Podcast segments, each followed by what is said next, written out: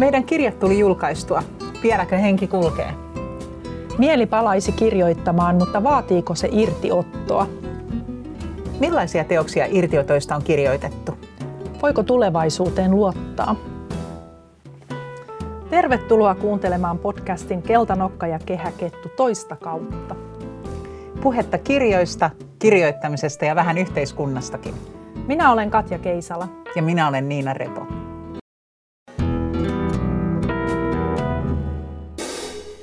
Nyt on alkamassa meidän Keltanokka ja kehäkettu podcastin kausi kakkonen. Aloitetaan kuitenkin siitä, mihin ykkönen loppu. Eli meillä oli juuri tulossa molemmilta uudet kaunokirjat ulos. Joo, ja meitä kumpaakin taisi jännittää aika paljon, että miten ne otetaan vastaan. Taisi olla jopa pelko päällimmäinen tunne muutamassa jaksossakin. Ja siitä sitten pohdittiin, toteutuko meidän pelot. Meitä pelotti muutamakin asia. Mun pelot ainakin toteutu. Toteutuko sun pelot? No ehkä tuli uusia pelkoja, pelkoja puskista. Mitä sä Katja eniten pelkäsit silloin? Mä tosiaan pelkäsin sitä, että tämä kirja otettaisiin täysin, täysin niin kuin objektiivisena selvityksenä siitä, millaisia kuupalaiset ovat. Ja Katjan elämä. Niin, Katjan elämä kuupalaisten kanssa. Ja sellaisena se otettiinkin. Ai, ai, ai, aika moista. Entäs se, kun jännitit, että e- ekspuoliso lukee sen, lukiko? Ainakin hän alun luki ja mä epäilen, että se jäi alkuun, koska hän kommentoi, että oli tosi hauska. Ja, ja sitten hänkin kommentoi näin, että olihan meillä silloin alussa tosi hauskaa. Mä sanoin hänelle, että jos luet eteenpäin, niin, niin huomaat toisenlaisiakin tunteita. Hei, tunteista puheen ollen. Mähän kirjoitin anteeksi antokirjan vihasta, siis niin syvästä vihasta mitä, mitä suinkin itsestäni löysin. Ja kun sanoin, että ihan uusiakin pelkoja tuli puskista, niin se olikin jännä päivä, kun tämä romaani tuli ulos ja tiesi, että on kirjoittanut hyvin vihaisen kirjan. Ja yhtäkkiä kaikki se jännitys, että mitä ihmiset ajattelee siitä ja mahtuuko maailmaan tällainen tarina, minkä olen tonne paketoinut, niin löykin ihan poskelle. No mahtuuko maailmaa vihaa? No ilmeisesti mahtuu ja aika hyvin on mennyt vastaanotto nämä tämmöiset perus ikään kuin klassiset kritiikit on mun mielestä ollut oikeinkin hyviä ja mä oon ollut ihan hirveän otettu, mutta niin hirveästi mua jännitti se, että mahtuuko kirja maailmaan, että mä lähdin ihan siis viikoksi ulkomaille pakoon kirjan ulostuloa, pohdiskelemaan syntyjä syviä. Joo, mä huomasin, että sä hävisit siinä siinä sitten yhtä äkkiä. Se oli semmoinen nopea lähtö, eikö ollutkin? se oli irtiotto suorastaan. Lähdin tuonne katselemaan horisonttia ja taivasta ja pohtimaan itseäni kirjailijana ja itseäni ihmisenä. Minkälaisia vastaanoton herättämiä ajatuksia sulle tuli? Aika lailla monenlaisiakin ajatuksia, lähinnä kai se, että mä en ilmeisesti tiedä kirjoittamisesta mitään. Että se kirja, mitä mä luulin kirjoittavani ja se kirja, mitä ihmiset luki, niin ne on ilmeisesti ihan eri kirjoja. Ja tämä on, tämä on tosi hämmästyttävää. Mikä se oli yllättävin väite sun mielestä, mitä toiset sano siitä teoksesta? No kun mä luen semmoisia kirjoja, kirjoja sillä tavalla, että mä luen ikään kuin vinkkejä sieltä, että miten se tarina rakentuu. Ja sitten mä olin omasta mielestäni laittanut vinkkejä siihen kirjaan, että siellä on ne alun sitaatit, jotka kertoo sitä, että mitä tahansa me havainnoidaan maailmasta, niin se kertoo enemmän omasta mielestä ja, ja tämän tyyppisiä ajatuksia. Siinä oli paljon semmoista niin kuin oman mielen sisällä pyörimistä, että mä halusin tehdä selväksi, että, että kaikki tapahtuu ikään kuin sen, sen päähenkilön mielen läpi. Niin sitten kuitenkin yllättäen mä huomasin, että ihmiset ajattelee, että tämä on, on täysin objektiivinen kertomus siitä, millaisia kuupalaiset ovat. Joo, toi on toi on hyytävää. Hmm. Ei me voida hallita sitä, että kuka tahansa voi kyllä oikeastikin lukea ne miten tahansa ja se meidän on kestettävä ja sitä kai hmm. tässä on yritetty kestää.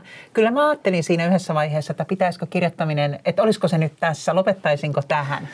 Niin jännitti. No joo, kyllä mäkin kieltämättä ajattelin noin hetken. ja sinänsä nyt täytyy sanoa, että kaiken tämän jälkeen voin sen verran kommentoida, kun et itse kommentoinut, niin sun teos Kuupalainen serenaadi unelmoiville naisille sai oikein hyviä arvosteluja ja sä voitit sellaisen tiiliskivipalkinnonkin, jonka olen nähnyt komeasti sun kotonas, onneksi olkoon. Niin kaiken tämän jälkeen, että meitä jännitti näin kauheasti ja me harkittiin, että me lopetetaan kirjoittaminen, niin me ollaan kuitenkin päätetty jatkaa. Ja jopa niin, että me haluttaisiin ottaa pieni irtiotto. Kun nyt kävi selväksi, että mä en tiedä moniakaan asioita kirjoittamisesta, niin mä haluan oppia. Että kyllä, kyllä mulla on tarve tarve nyt sitten ottaa selvää, että, että miten se nyt oikein tapahtuu, miten esimerkiksi henkilöhahmoja rakennetaan. Siis miten niitä ylipäätänsä rakennetaan, koska nyt mä kuvittelin, että mä saan kritiikkiä siitä, että mä en rakenna henkilöhahmoja. Ja, ja sitten kuitenkin kaikki ihmiset ajattelivat, että se on, ne, ne ovat totta, ne henkilöt, jotka siinä kirjassa on, niin tämä on yksi asia, mitä mä haluan harjoitella ja pohtia. Että on tullut myöskin kunnianhimoa siihen, että parantaa kirjoittamista, mutta toisaalta sitten siinä on se, ju, juuri se, että menee niihin omiin tarinoihin, menee siihen omaan, omaan mieleensä ja kirjoittaa sieltä käsin jotain, vaikka sitten se, kun se tulee ulos sieltä todellisuuteen, olisi kuinka kova törmäys tahansa. Joo, toi oli kyllä hauskasti sanottu, että sä oot kirjoittanut siis niin hyviä henkilöhahmoja, että ne otettiin totena ja nyt sä harjoittelet kirjoittaa fiktiivisempiä, että niin. niistä nähdään, että ne on romaanihenkilöitä. Mäkin haluan kirjoittaa, koska siitä saa outoa nautintoa sitten loppupeleissä. Se on varmaan jonkinlainen kestävyyslaji, vähän niin kuin kestävyysjuoksu. Että se ei koko ajan matkan varrella tunnu hyvältä, mutta sitten kuitenkin joku maaliintulon riemu siellä on löydettävissä ja me ollaan nyt tästä jonkin verran keskenämme juteltu, että me haluttaisiin jättää jotakin elämästämme pois, jotta kirjoittamista mahtuisi lisää. Ja se on tämän meidän jaksomme aihe tänään. Voiko ihminen ottaa irtioton ja jos voi, niin mitä se maksaa? Niin, mitä se sitten maksaa? Mä luin tätä kertaa varten Oliver Bergmanin 4000 viikkoa – joka oli tämmöinen elämäntaito-opas ja muhunhan ei nämä elämäntaito-oppaat ihan nopeasti kyllä uppoa. Mutta tämän ajatus oli, että ehkä se, että se maksaa kaiken turhan ja jotta luopuu kaikesta, mitä itsekään arvostaa, niin sitten pystyy keskittymään siihen, mikä on itselle merkityksellistä.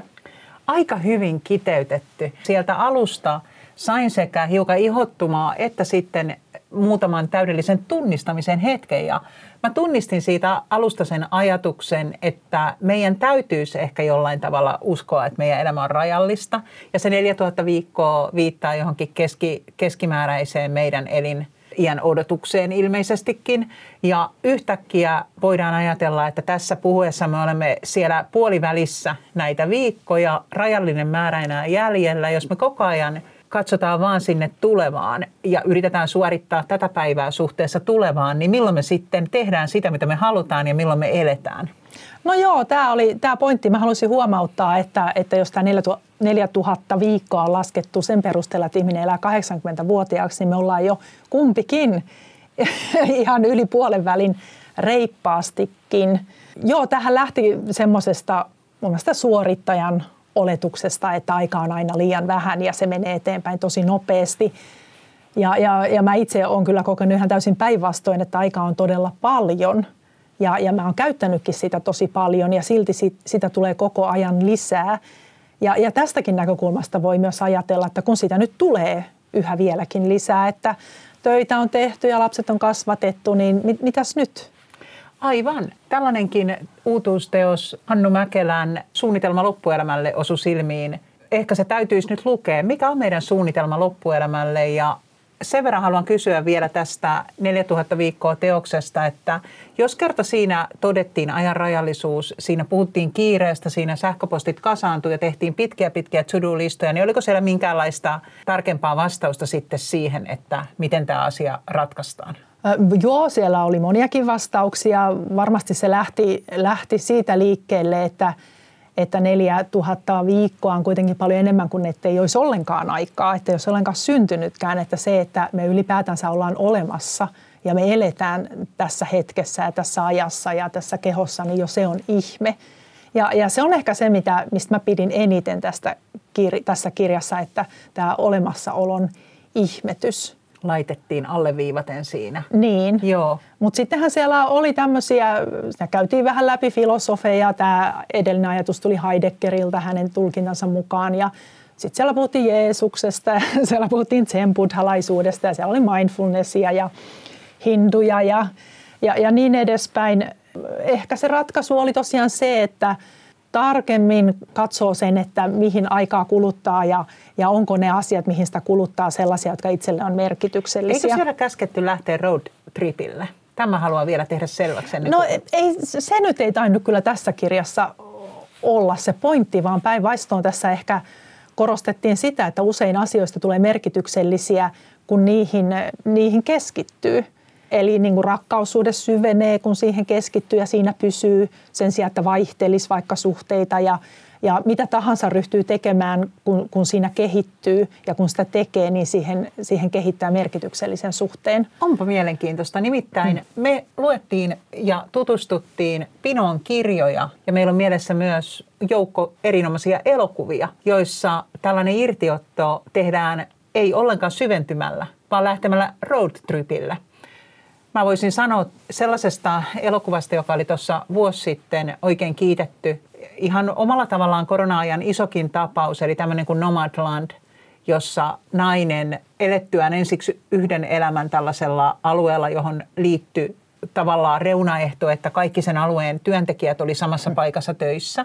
Sitten hänen puolisonsa menehtyi ja tämä nainen oli niin sanotusti yksin ja vapaakin. Ja sitten hän lähti omassa pakettiautossaan – kiertämään Yhdysvaltoja. Hän teki tällaisia matalapalkkatöitä siinä tarinassa ja ne oli sokerijuurikkaan siirtelyä ja hampurilaispihvien kääntelyä ja Amazonin varastoilla hän oli töissä. Ja siinä oli semmoinen jännä fiilis siinä koko tarinassa, että ne oli jollain tavalla valinneet mun mielestä sen elämäntavan, kiertävän nomadin elämäntavan. Ja kun hän kohtasi siellä tarinan kuluessa ihmisiä, joiden tarinat oli siis ihan oikeita, eli tällaisia oikeiden kiertäjien tarinoita, niin siellä oli sitten monenlaista, oli syöpään sairastunutta ja kuollutta lähisukulaista tai, tai sitten jotakin sellaista, että kuolema korjaa juuri ennen kuin ehtii toteuttaa unelmansa lähteä purjehtimaan. Tämän tyyppisiä tarinoita. Se teki muuhun kyllä tosi suuren vaikutuksen se, se elokuva. Muunkin se teki tosi suuren vaikutuksen. Mäkin näin sen elokuvan, mutta ehkä päinvastaisen vaikutuksen sitten kuin suhun, koska joskus kun olin meditoimassa Andalusian vuorilla, niin siellä oli sellaisia ihmisiä, jotka eli pakettiautossa ihan ympäri vuoden. Ja, ja mä ajattelin kanssa, että toihan on viehättävä tapa elää, voi liikkua, voi, voi mennä paikkoihin, voi pysähtyä ja elinkustannukset on tosi alhaiset, ettei tarvitse tätä tätä, tätä jatkuvaa raha-asiaa miettiä. Mutta sitten kun, kun mä näin sen päähenkilön siellä pakettiautossaan kykkivän, kykkivän ämpärin yllä tehden tarpeitaan siihen ämpäriin ja, ja kyseessä oli vanha nainen ja minäkin tulen olemaan vanha nainen, niin, niin se ei ollutkaan enää yhtä viehättävää. Mun käsityksen mukaan muutenkin nämä ihmiset oli, eli sitä elämää köyhyyden takia, että heillä ei ollut hirveästi vaihtoehtoja – Enkä mä nyt oikein tiedä, että se irtioton ajatus, niin se ei mulla oikein liity näihin halpatöiden tekemiseen. niin sä ajattelit, että kun sä otat irtioton, niin sä et haluaisi nyt kuitenkaan päätyä vaikka sinne kuuraamaan tällaisen telttailualueen vessaan, niin kuin, niin kuin tässäkin elokuvassa tehtiin. Sitten oli muitakin tarinoita. Oli vähän tällaisia keskiluokkaisempia irtiottoja. Ja sitten lähdettiin kävelle, lähdettiin pyörällä – Mikäs näistä tarinoista nousi sun suosikiksi? Ihan tämmöisiä uusimpia road trip ja irtiottokirjoja on tämä Emilia Kukkalan esikoisromaani, julkaistiin viime vuonna 2021. Tämä romaanin nimi on Kaiken jälkeen. Tämä oli mun mielestä oikein hauska ja, ja hyvin erilainen, mitä mä oon aikaisemmin lukenut. Tässä ei ollut päähenkilö, mikään keskiluokkainen ihminen, joka olisi, jolla, jolla olisi ollut mitään resursseja lähteä tekemään mitään irtiottoa päähenkilönä on punkkari ja entinen tämmöinen punkkeikka, kuski, joka luopuu vuokra-asunnostaan ja irtisanoutuu vuorotyöstään kaupan kassalla ja sitten lähtee matkalle vanhalla romulla autollaan. Ja, ja hän osaa pitää huolta autosta, hän osaa korjata sitä itse. En voisi tosiaankaan lähteä näissä olosuhteissa mihinkään – ja, ja hänellä on taustalla jonkinmoista surua ja, ja merkityksettömyyttäkin kyllä. Ja siltä pohjalta hän lähtee sitten Eurooppaan taka, tapaamaan vanhoja ystäviä, jotka ovat kanssa punkkareita ja talonvaltaajia ja anarkisteja. Tässä kirjassa kuvataan sitä, kun hän käy tapaamassa niitä ystäviään ja palaa takaisin, takaisin Helsinkiin ja, ja lähtee taas ja tällä kertaa Kainuuseen vanhaan, vanhaan mökkiin asumaan – ja, ja löytää sieltä myöskin uusia asioita elämäänsä. Onko tässä onnellinen loppu? Löytääkö se siis sen, mitä se lähti hakemaan vai jääkö se vielä auki? Tämä oli tämmöinen päähenkilö, joka ei varmaan tiennyt, mitä hän lähti hakemaan. No ehkä hän lähti hakemaan jotain merkityksellistä asiaa elämäänsä ja hän löytää ystäviä ja hän löytää työpaikan ja, ja hän löytää monia, monia hassuja ja ihania hahmoja. Kuulostaa niin ihanalta kirjalta. Mä oon taas katsellut, vahdannut tällaista kirjailijaa kuin Katarina Vuori, jolla tuntuu olevan erään lehtiartikkelin perusteella siis ihan mahtavan mielenkiintoinen elämä. Hän on ollut tuolla jossain Arabiemiraateissa fysioterapeuttina ja jossain vaiheessa sitten elämäänsä tavannut tällaisen ulkomaalaisen miehen, jonka kanssa hän on viisi vuotta purjehtinut pitkin tuolla maailman meriä. Ja siitä on nyt uutuusteos Merireittejä menneisyyteen, joka on tämmöinen oikeastaan aika muodikas ja itse asiassa ihan mahtava laji, eli luova tietokirja. Siinä on varmasti faktaa ja fiktiota tai tavallaan tarinankerrontaa sitten sekoitettu. Ja hän on paljon kertonut siitä viidestä vuodestaan merillä.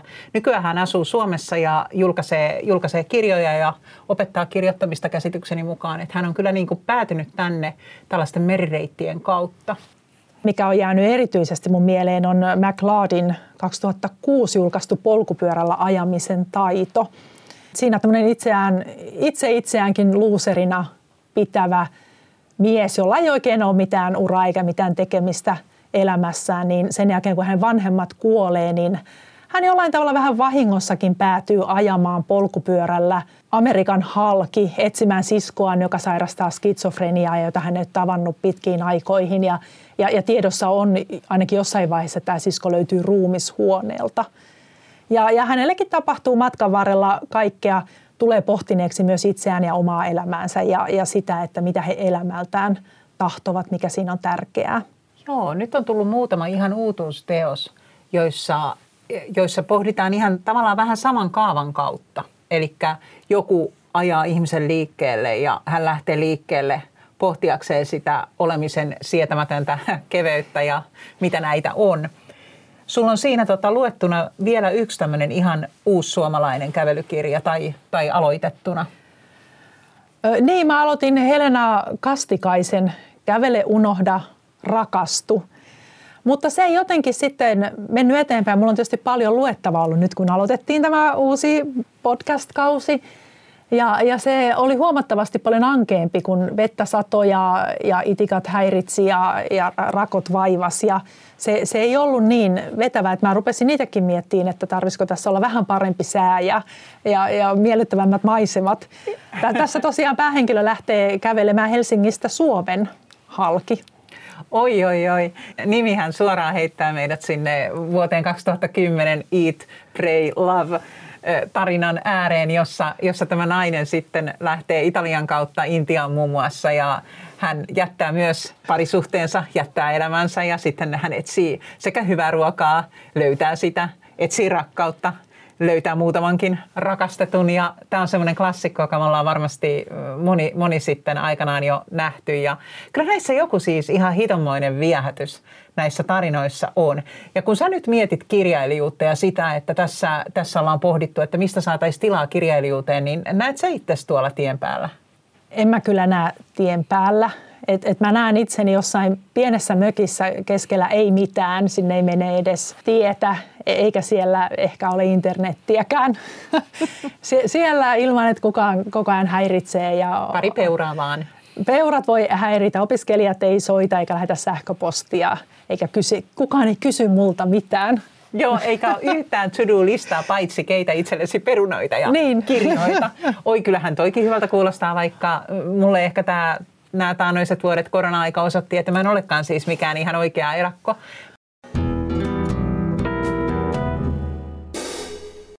Mä haluaisin sinne tien päälle kovasti ja senpä takia ilmaisen tässä nytten syvän kateuteni ja ehkä keveän katkeruuteni Mia Kankkimäkeä kohtaan, joka on tehnyt tämän tempun teoksillaan asioita, jotka saavat sydämen lyömään nopeammin ja naiset, joita ajattelen öisin.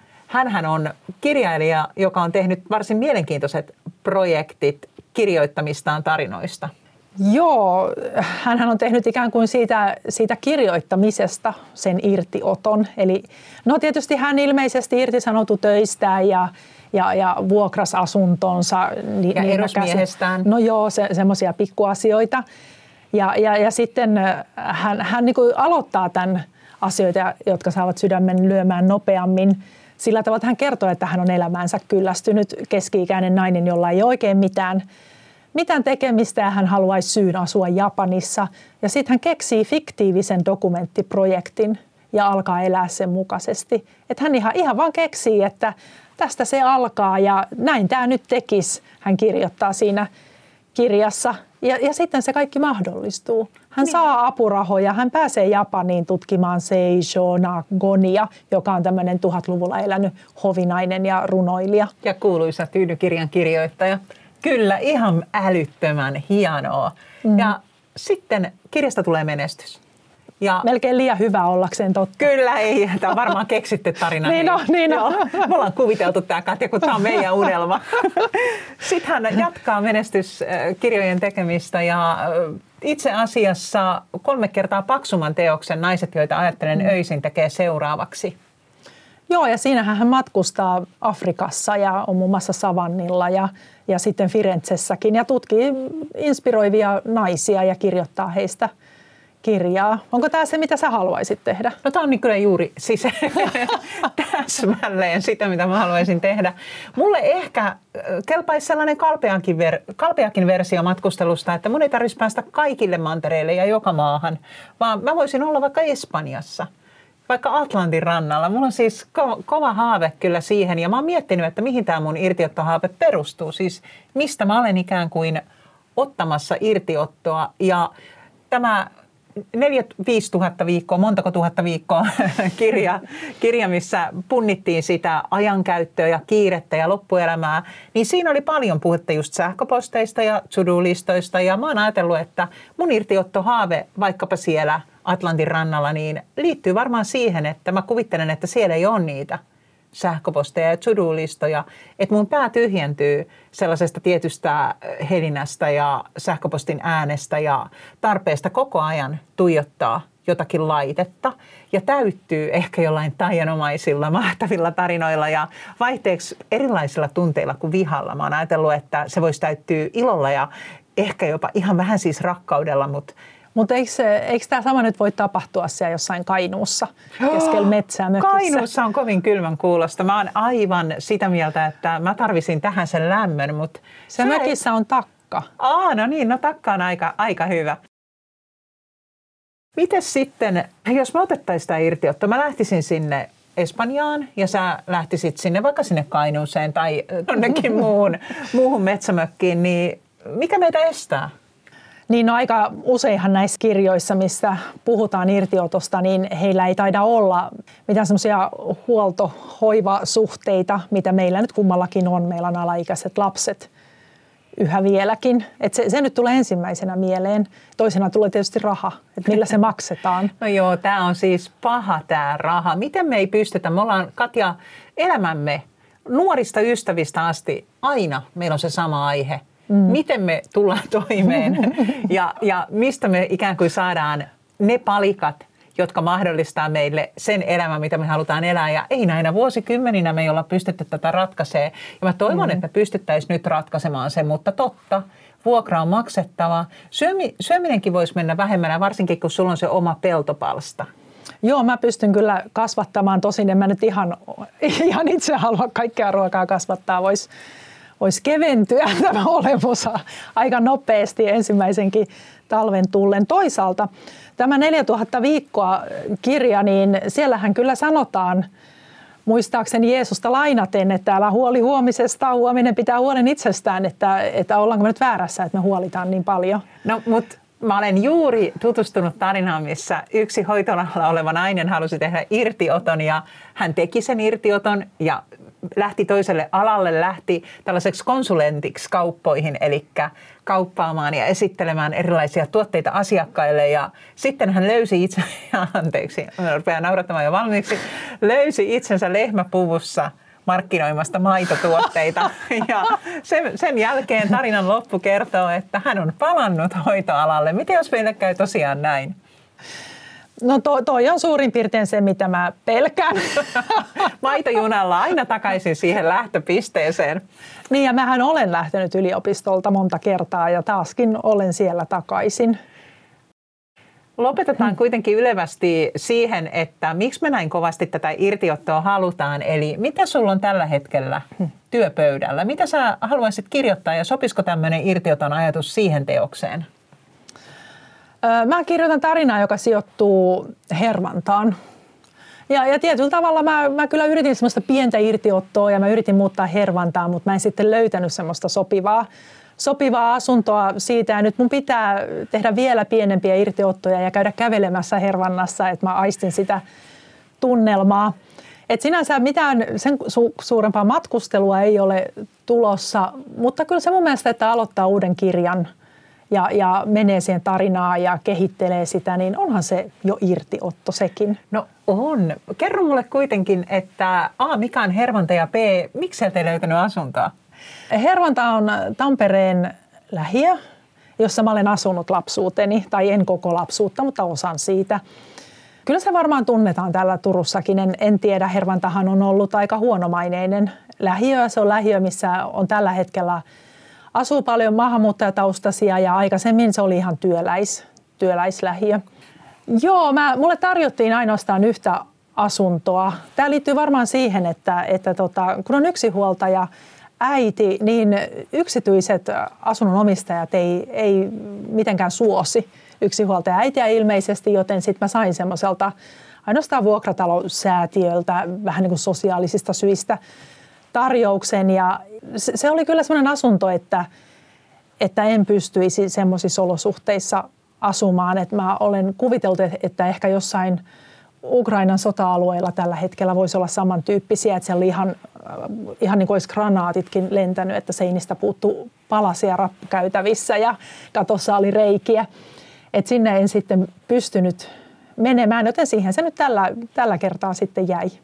Aika hurjalta kuulostaa Mäkin kävin tällaisen tutkimusretken tekemässä Loisaaren kartanolinnaa viime kesänä. Mä olin puolitoista kuukautta museooppaana. Se oli hyppy sellaiseen työhön, mitä, mistä olin itse asiassa kyllä haaveillut, mutta mitä en ollut aikaisemmin tehnyt. Ja sitten mä seisoskelin siellä Loisaaren kartanolinnan kerroksissa ja mietin niitä tarinoita ja koska tämä kartanolinnan menneisyys on tietenkin tavallaan historiaa ja se museo esittelee historiaa, niin mä yritin matkailla mielikuvituksessani historiallisiin aikoihin. Siinä oli tiettyjä haasteita mulle. Mä en ole, mä en ole kovin taitava arkistojen kanssa. Kun arkistoissa usein sitten ne, vaikkapa ne primäärilähteet, niin ne on tehty vaikkapa tuohon aikaan, mihin tämä tarina liittyy tuonne 1800-1700-lukuun, niin on ruotsiksi usein ne kirjeet ja muut. Ja tässä on mulla tämmöinen niin kuin jonkinlainen itse tutkiskelun paikka, että voisinko vielä oppia ruotsia hyvin.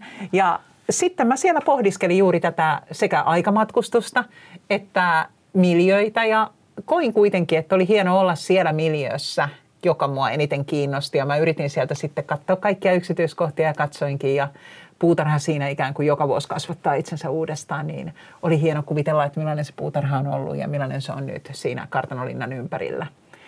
Että tietynlainen tämmöinen tutkimusmatka on tehty, mutta ei vielä kovin kauas. Turusta Askaisiin ja sä mm-hmm. Tampereelta Hervantaan. Mä en tiedä, nyt kun mä kuuntelen meidän, meidän näitä selityksiä, mun tulee mieleen, että me ikään kuin tiedetään jo, mitä, sieltä, mitä, mitä siitä irtiotosta ikään kuin, mitä siitä pitäisi tulla – kun sitten kuitenkin monissa tarinoissa, niin sitähän ei tiedä, että tavallaan kun ottaa sen irtioton, niin siellä lopussa on jotain, mitä ei ollut näköpiirissä silloin, kun lähtee. Joo, ja itse asiassa hyvät tarinat, irtiottotarinat, mutta itse asiassa kaikki muutkin tarinat, eihän ne perustu millekään suurelle menestykselle, vaan siellähän on kaikenlaisia vastoinkäymisiä, mitkä ne ihmiset voittaa. Ja se kirkas lopputulos ja kirkas kruunuhan tulee vastoinkäymisten voittamisesta – yrittääkö tässä ihminen päästä liian helpolla, jos ei halua lehmäpuvussa myymään maitoa? Siltä se kuulostaa. Ei, ei, nyt kun sä sanoit ton, niin ei ton kuulosta siltä tämä irtiotto, että ehdottomasti haluaisikaan sen, sen tehdä. Kyllä me lähdetään kuule Katja, jostain me itsemme irrotetaan, mutta, mutta mistä jää nähtäväksi. Vielä kysytään, että luotatko sä tulevaisuuteen? Kyllä mä tulevaisuuteen luotan, kyllä se sieltä tulee, jos, jos päiviä riittää, mutta millaisena se sitten tulee, niin sitähän mä en voi tietää, mutta kyllähän elämä tapahtuu. Kyllä, ja kuten viime vuodet on osoittanut, ei me voida sitä ennustaa, miten se tapahtuu. Joten tapahtukoon miten tapahtuu, niin yritetään me pysytellä pinnalla ja porskutella eteenpäin.